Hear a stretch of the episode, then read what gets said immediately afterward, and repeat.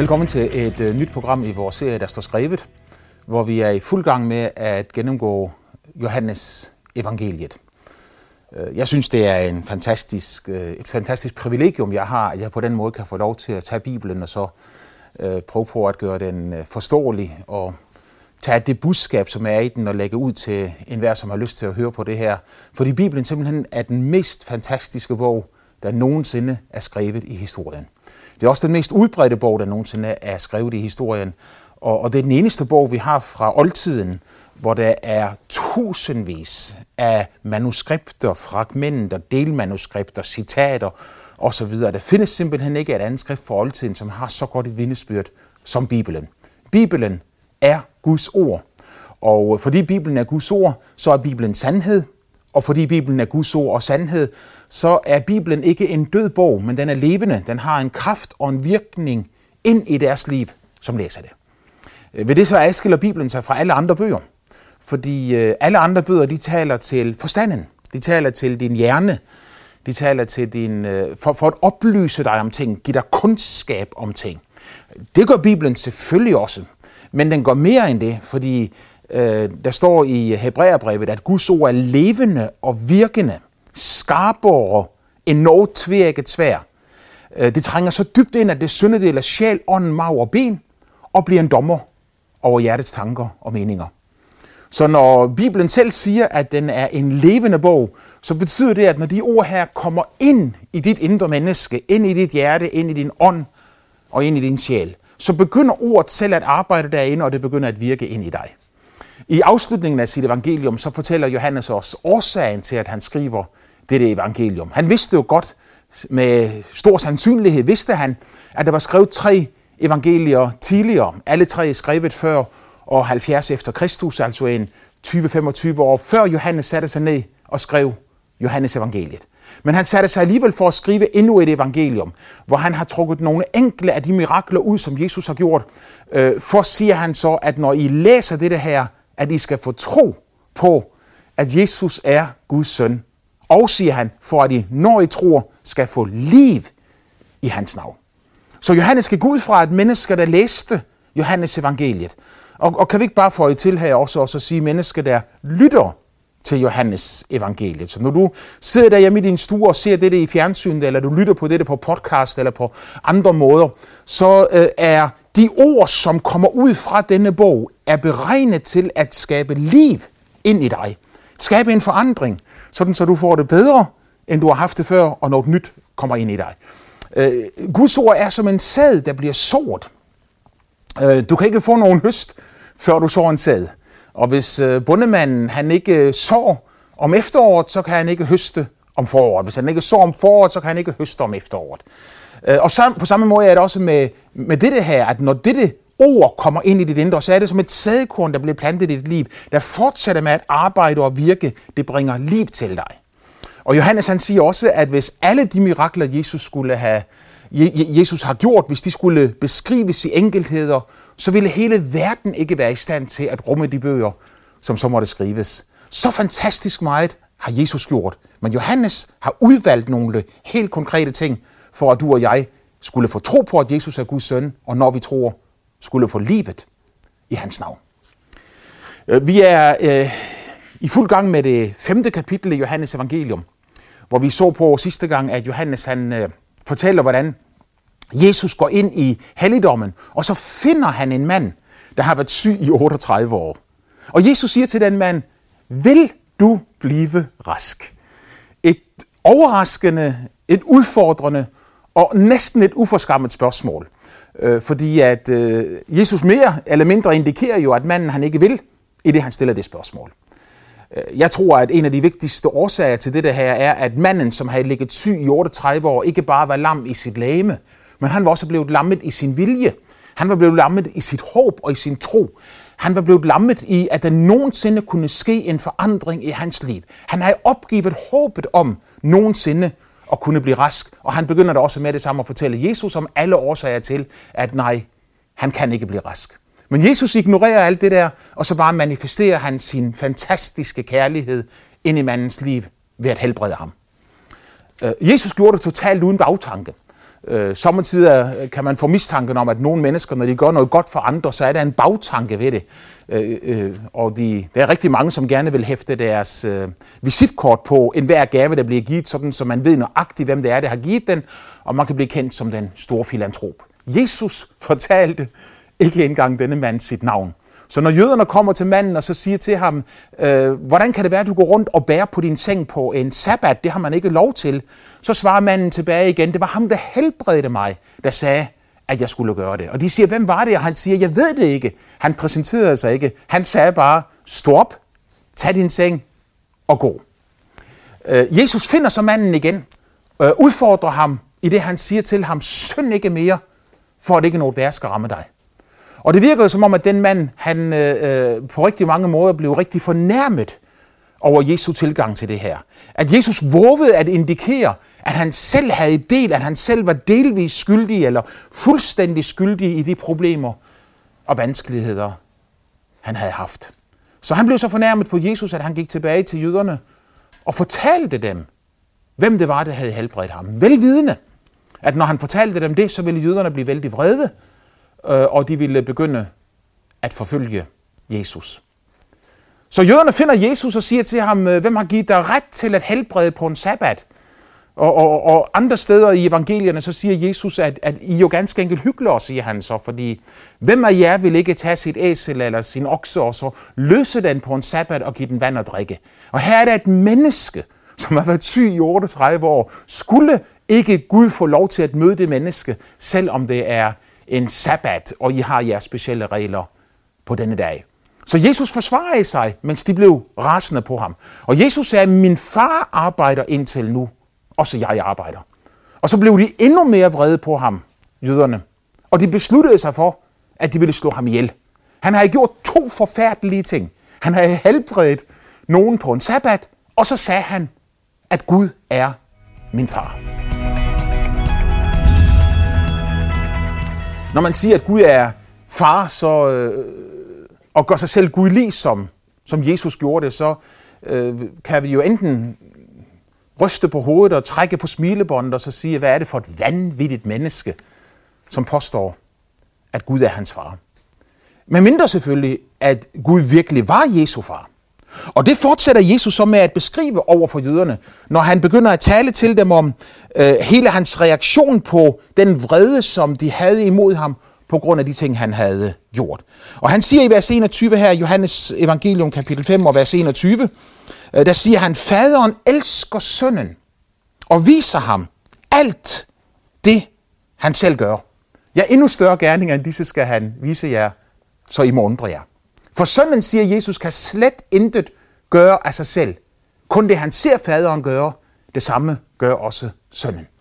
Så Jesus sagde til jøderne, at mit arbejde er ikke mit arbejde, siger han så, men jeg lytter til, hvad min far i himlen siger til mig.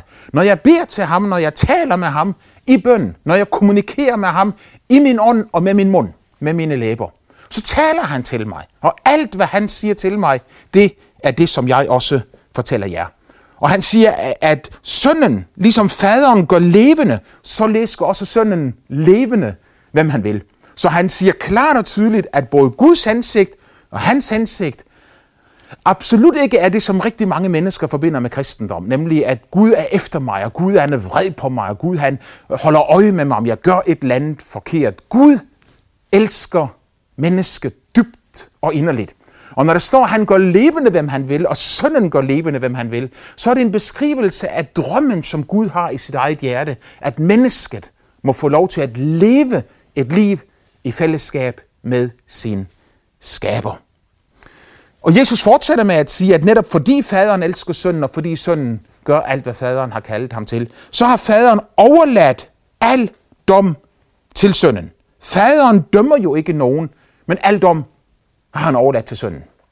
Det er noget af det, der gør det så enormt dejligt at kende Jesus. Øh, nogle mennesker de er bange for dommedag. Øh, som regel er man bange for dommedag, når man har øh, gjort nogle forkerte ting, og man ved, man har gjort noget forkert, og det er skjult, og ingen andre ved det. Og så man hører, at man en dag skal stå til regnskab foran Gud og aflægge regnskab for alle ting i sit liv. Her siger skriften, at Gud har overladt al dom til sønnen.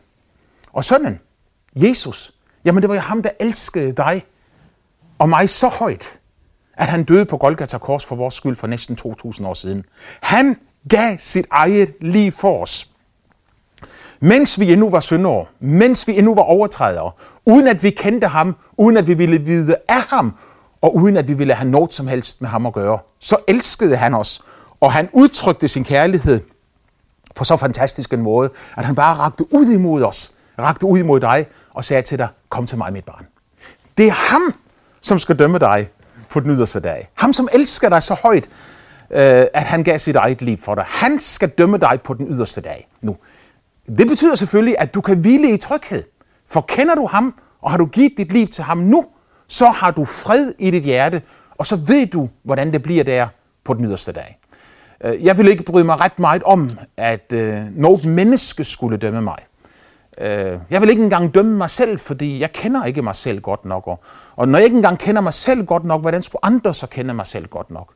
Og jeg ved jo, at mange af de domme, som bliver fældet, måske både af os selv og andre, de vældig ofte er dybt uretfærdige. Dybt uretfærdige domme.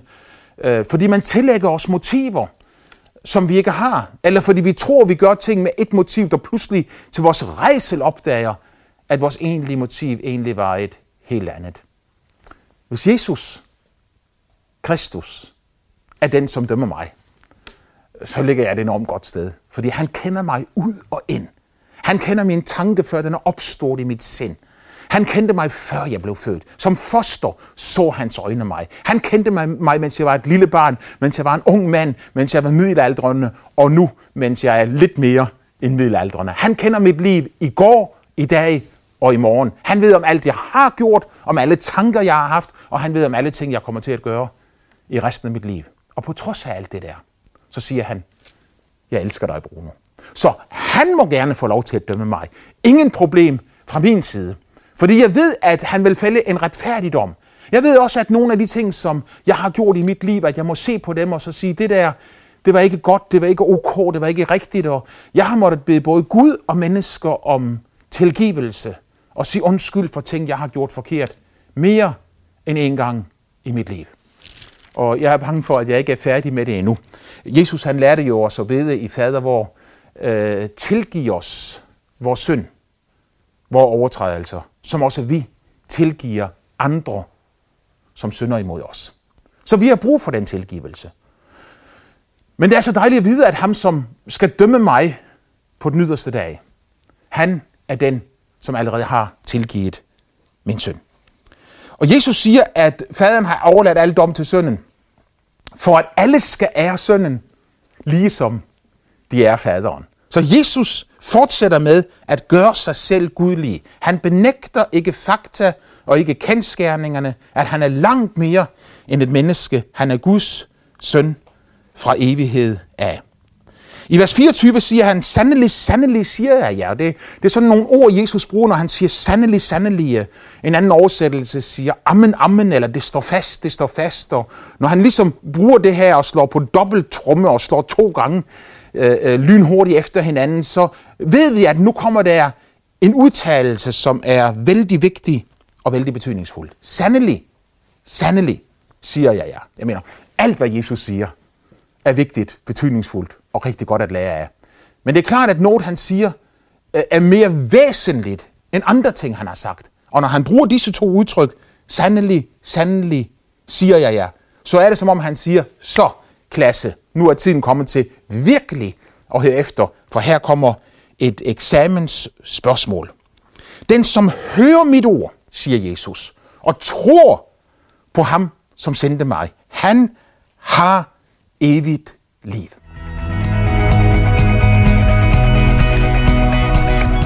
Læg nøje mærke til, hvad Jesus han siger. Han siger, den som hører mit ord. Og du siger, hvem er det, som hører hans ord? Jamen, øh, tillykke. Lige der, hvor du sidder nu, og så ser på det her program. Du hører jo i dette øjeblik hans ord. Og du siger, men det er jo dig, der står og taler, Bruno. Ja, ja, men jeg, jeg, jeg, jeg prøver på at læse fra Bibelen for dig og fortælle dig, hvad Jesus har sagt. Jeg, jeg, jeg, jeg ligesom tager Johannes, apostlen Johannes i hånden, som for næsten 2000 år siden skrev dette ned, for at når man hørte dette, læste dette, at så skulle der ske en forandring i et menneskes indre. Og det kan jeg fortælle dig, at hvis du vil lukke dine ører op og dine øjne op og prøve på at lytte med et, et, et, et, et hjerte uden fordomme, med tanke uden fordomme, hvor du ikke har bestemt dig for i forvejen, at hver gang et menneske taler om Gud, Jesus, Bibelen og religion, at så er de bare dumme, øh, og så er de vanvittige og fanatikere og alt muligt andet. Hvis du vil prøve at lytte en gang uden fordomme og høre på, hvad Jesus han siger til dig gennem Bibelen, så siger Bibelen, den som hører disse ord, som jeg har sagt, og tror ham, som har sendt mig. Så du begynder med at høre. Hvis du begynder at høre rigtig godt efter, hvad Gud siger til dig, så sker der simpelthen at dette ord kommer ind igennem dine ører og ned i dit hjerte. Og det er som en sad, der er sort. Det er som et frø, der er sort. Og nu ligger det derinde, og nu begynder det at spire, fordi det ord, som er kommet ind i dig, er levende, virkende og skarpere end noget tvirket svær. Og pludselig så sker der en forandring i dit indre menneske. Det er som at få trukket øh, et dække til side, som et menneske, der har en klap for øjet eller en hæt over hovedet, og, og, og det kan ikke se noget som helst, men så trækker du hætten bort, og pludselig så siger det, jeg ser, jeg ser, jeg ser. Fordi noget er forsvundet, så kommer synet ind, og pludselig så kan du begynde at sanse, se og opdage ting, du ikke har kunnet sanse og se før, fordi du var blind. Men nu når du kan se, så kan du se ting, du før ikke kunne se. Det sker i et menneskes indre, når det er uden forbehold, når det er uden øh, personlige øh, modstand eller personlige øh, motiver, tager imod dette ord ind i sit hjerte, uden fordomme, det var det ord, jeg ledte efter. Når du uden fordomme tager imod det ord ind i dit hjerte, så pludselig, så sker der et mirakel, og du tænker, jeg tror faktisk, at jeg kan tro, at det Jesus han siger, er rigtigt. Hvis du så lægger til, at Jesus han siger, øh, den som hører mit ord og tror ham, som sendte mig, han har evigt liv. Liv. Liv. Ah, jeg elsker det ord. Fordi det er så fantastisk stærkt i sig selv.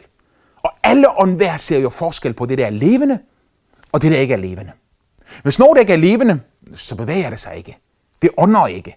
Øh, det kan ikke røre sig. Det er afhængigt af alt muligt andet omkring sig. En sten, der ligger på jorden, har ingen kraft til at flytte sig en millimeter. Men alt, hvad der har liv, bevæger sig. Alt, hvad der har ånde, kan røre på sig.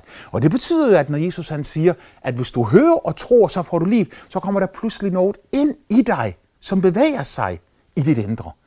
Der kommer en kraft ind i dit liv. Guds kraft, ja. Øh, Paulus han går så langt og så siger, at i det øjeblik, du tror, at Jesus er Guds søn, og inviterer ham til at komme ind og være herre i dit liv, så flytter Guds ånd simpelthen ind i din ånd. Øh, Galaterbrevet 4.6, der siger Paulus, Gud har sendt sin søns ånd ind i jeres hjerter. Det er kristendom. Livet kommer til dig, og noget begynder at vokse op derindefra. Hvis du hører, tror, så har du evigt liv, siger Bibelen. Og så kommer der en fantastisk øh, statement, en fantastisk udtalelse fra Jesus, for så siger han, at den, der har det sådan, han kommer ikke for dommen, men han er gået over fra døden til livet. Altså, en kristen, et menneske, som har foretaget sig mange forkerte ting. Og som selvfølgelig på et eller andet tidspunkt skal aflægge regnskab for det forkerte, han har gjort, fordi vi skal alle sammen stå til regnskab for vores handlinger her i livet. Om ham siger Jesus, han kommer ikke for dommen. Hvad mener du så, Bruno, når du siger, at jeg skal stå til regnskab, og så står der her, at jeg kommer ikke for dommen? Jo, jeg mener det, at der er en anden en, der allerede har taget din dom på sig. Han hed Jesus. Da Jesus døde der på Golgata Kors, så døde han ikke for sine egne synder eller for sine egne overtrædelser. I begyndelsen, da Gud skabte mennesket i sit billede, så sagde han til dem, I må ikke spise I må, af, af, af træet til kundskab om godt og ondt. I må ikke være ulydige, for den dag I spiser af træet, skal I dø. Døden er syndens løn. Døden kommer som et resultat af overtrædelserne. Men da Jesus døde på korset, så døde han ikke, fordi han var en synder, fordi han var uden synd. Ingen kunne pege på nogen ting, som Jesus nogensinde havde gjort forkert. Han tog din dom på sig, da han hang der på korset. Han tog min dom på sig. Du må undskylde, og jeg bliver sådan lidt følelsesmæssigt berørt. Jeg bliver en lille smule begejstret også, øh, når jeg siger det sidste, at han tog min dom på sig. Jeg er selvfølgelig glad, fordi at det gælder for dig også. Men jeg er ubeskriveligt taknemmelig, fordi at jeg aldrig nogensinde skal stå foran Guds domstol og aflægge regnskab for min synd. Jesus siger, at jeg er gået over fra døden til livet, og jeg kommer ikke for dommen. Jeg kommer ikke for dommen, fordi når det bliver kaldt ind og sagt, Bruno, Knudsen, træd ind i retssalen. Dommeren skal dømme dig. Dommeren skal prøve hele dit liv. Så lyder svaret, der er en stedfortræder, som har taget al Brunos skyld og skam og synd og overtrædelser på sig. Hans navn er Jesus. Han fortsætter med at sige, Jesus, at den time kommer, jeg er nu, da de døde skal høre Guds søns røst, og de, som hører den, skal leve. Når han siger, at den tid er nu, så refererer han både til, at han i sit fysiske liv på jorden ødelagde alle begravelser, han kom til. Han var livets fyrste. Han var livets brød. Han var verdens lys. Og hver gang Jesus mødte op til en begravelse, så blev begravelsen aflyst, for han opvagte den døde og gav ham livet tilbage igen. Den mest dramatiske gang var, når han efter at øh, Lazarus havde ligget fire dage i, øh, i, øh, i graven, stod uden for graven og råbte, Lazarus, kom ud. Og der hørte den døde hans røst, og han kom ud af graven ved et guddommeligt mirakel. Men det refererer også til de, som er åndeligt døde, altså de, som er skilte fra Gud. Og Jesus han siger, at disse mennesker skal høre Guds røst, og så skal de leve. For ligesom faderen har liv i sig selv, så læser han også givet sønnen og har liv i sig selv. Og han har givet ham magt til at holde dom, fordi han er menneskesøn. Og så den sidste, øh, det sidste i dette afsnit her, som Jesus han siger, synes jeg er utrolig stærke ord, for han siger, undres ikke herover. Og det er næsten som om han siger til, til folkene, der står omkring ham og lytter, lytter til ham. Øh, han prøver på at møde deres tvivl og deres forbavselser. Og måske du sidder der netop nu og ser på dette program, og, og du tænker ved dig selv, det er dog underligt, at han virkelig kan tro på opstandelsen fra de døde. Men det tror jeg på. Jeg tror, at mennesket er skabt til at leve evigt. Jeg husker en gang, hvor jeg havde medvirket i en fjernsynsudsendelse. Det var tilbage i 1970'erne som en fjernsynsudsendelse, der gik ud igennem Danmarks Radio, en tv-gudstjeneste. Og jeg var mødeleder. Og dagen efter så mødte jeg gårdmanden på det sted, hvor jeg boede, og, og det var ved påsketid. Og han siger til mig, jeg ved nu ikke rigtigt, Bruno, siger han, jeg så dig på fjernsynet i går, men, men jeg ved nu ikke rigtigt det, I sagde der om, at de døde skal opstå. Øh, øh, kan vi virkelig tro på det? Hvordan, hvordan kan du vide, at det er rigtigt, at vi skal opstå fra de døde? Og der så jeg på ham, og så siger jeg til ham, Jesus opstod jo fra de døde. Og gårdmanden, han troede, at det var sandt. Jeg kunne se det på ham. Jeg kunne, jeg kunne mærke det på hele reaktionen. Det var, det var som om, du trak et forhæng til side, og lyset bare strålede ind i mandens indre. Og pludselig gik det op for ham. Det er sandt. Vi skal opstå fra de døde. Beviset. Jesus Kristus opstod. Hans grav er tom, og han lever i dag. Og han siger, at det, som skete med mig, det kommer til at ske med andre også. Den dag kommer, siger han, da alle de, som er i gravene, skal høre hans røst. Altså alle de mennesker, fra det første menneske, der døde, Abel, og helt indtil det sidste menneske, som kommer til at dø, før Herren kommer igen. Alle skal høre hans røst. Og de skal stå frem, de som har gjort det gode, for at opstå til liv, men de som har øvet det onde for at opstå til dom. Og så slutter han af med at sige, jeg kan intet gøre af mig selv. Men min dom er retfærdig, for jeg dømmer alt det, jeg har hørt faderen sige, og jeg fremmer ikke min egen vilje, men hans, som har sendt mig. Med andre ord så siger Jesus, jeg har ingen personlige øh, øh meninger og holdninger i forhold til mennesker omkring mig. Jeg adlyder bare min far i himlen og gør alt, hvad han siger til mig. Dit liv er en gave fra Gud. En dag skal du opstå igen. En dag skal du dø. Og efter du er død, så er dit liv ikke slut, men du skal en dag opstå igen, og så skal du aflægge regnskab for dit liv. De, som har øvet det gode for at opstå til liv. Det gode her, det er at tage imod Jesus Kristus som din personlige frelser. Så opstår du til liv. Men de, som har øvet det onde for at opstå til dom, siger skriften. Jeg håber, ønsker, beder om og tror på, at netop du vil lade Jesus Kristus komme ind og skabe et nyt liv i dit indre, så du ikke skal opstå til dom, men du skal opstå til liv, og allerede nu leve dette liv i fællesskab med den bedste, der findes, og han hedder Jesus. Må Gud velsigne dig.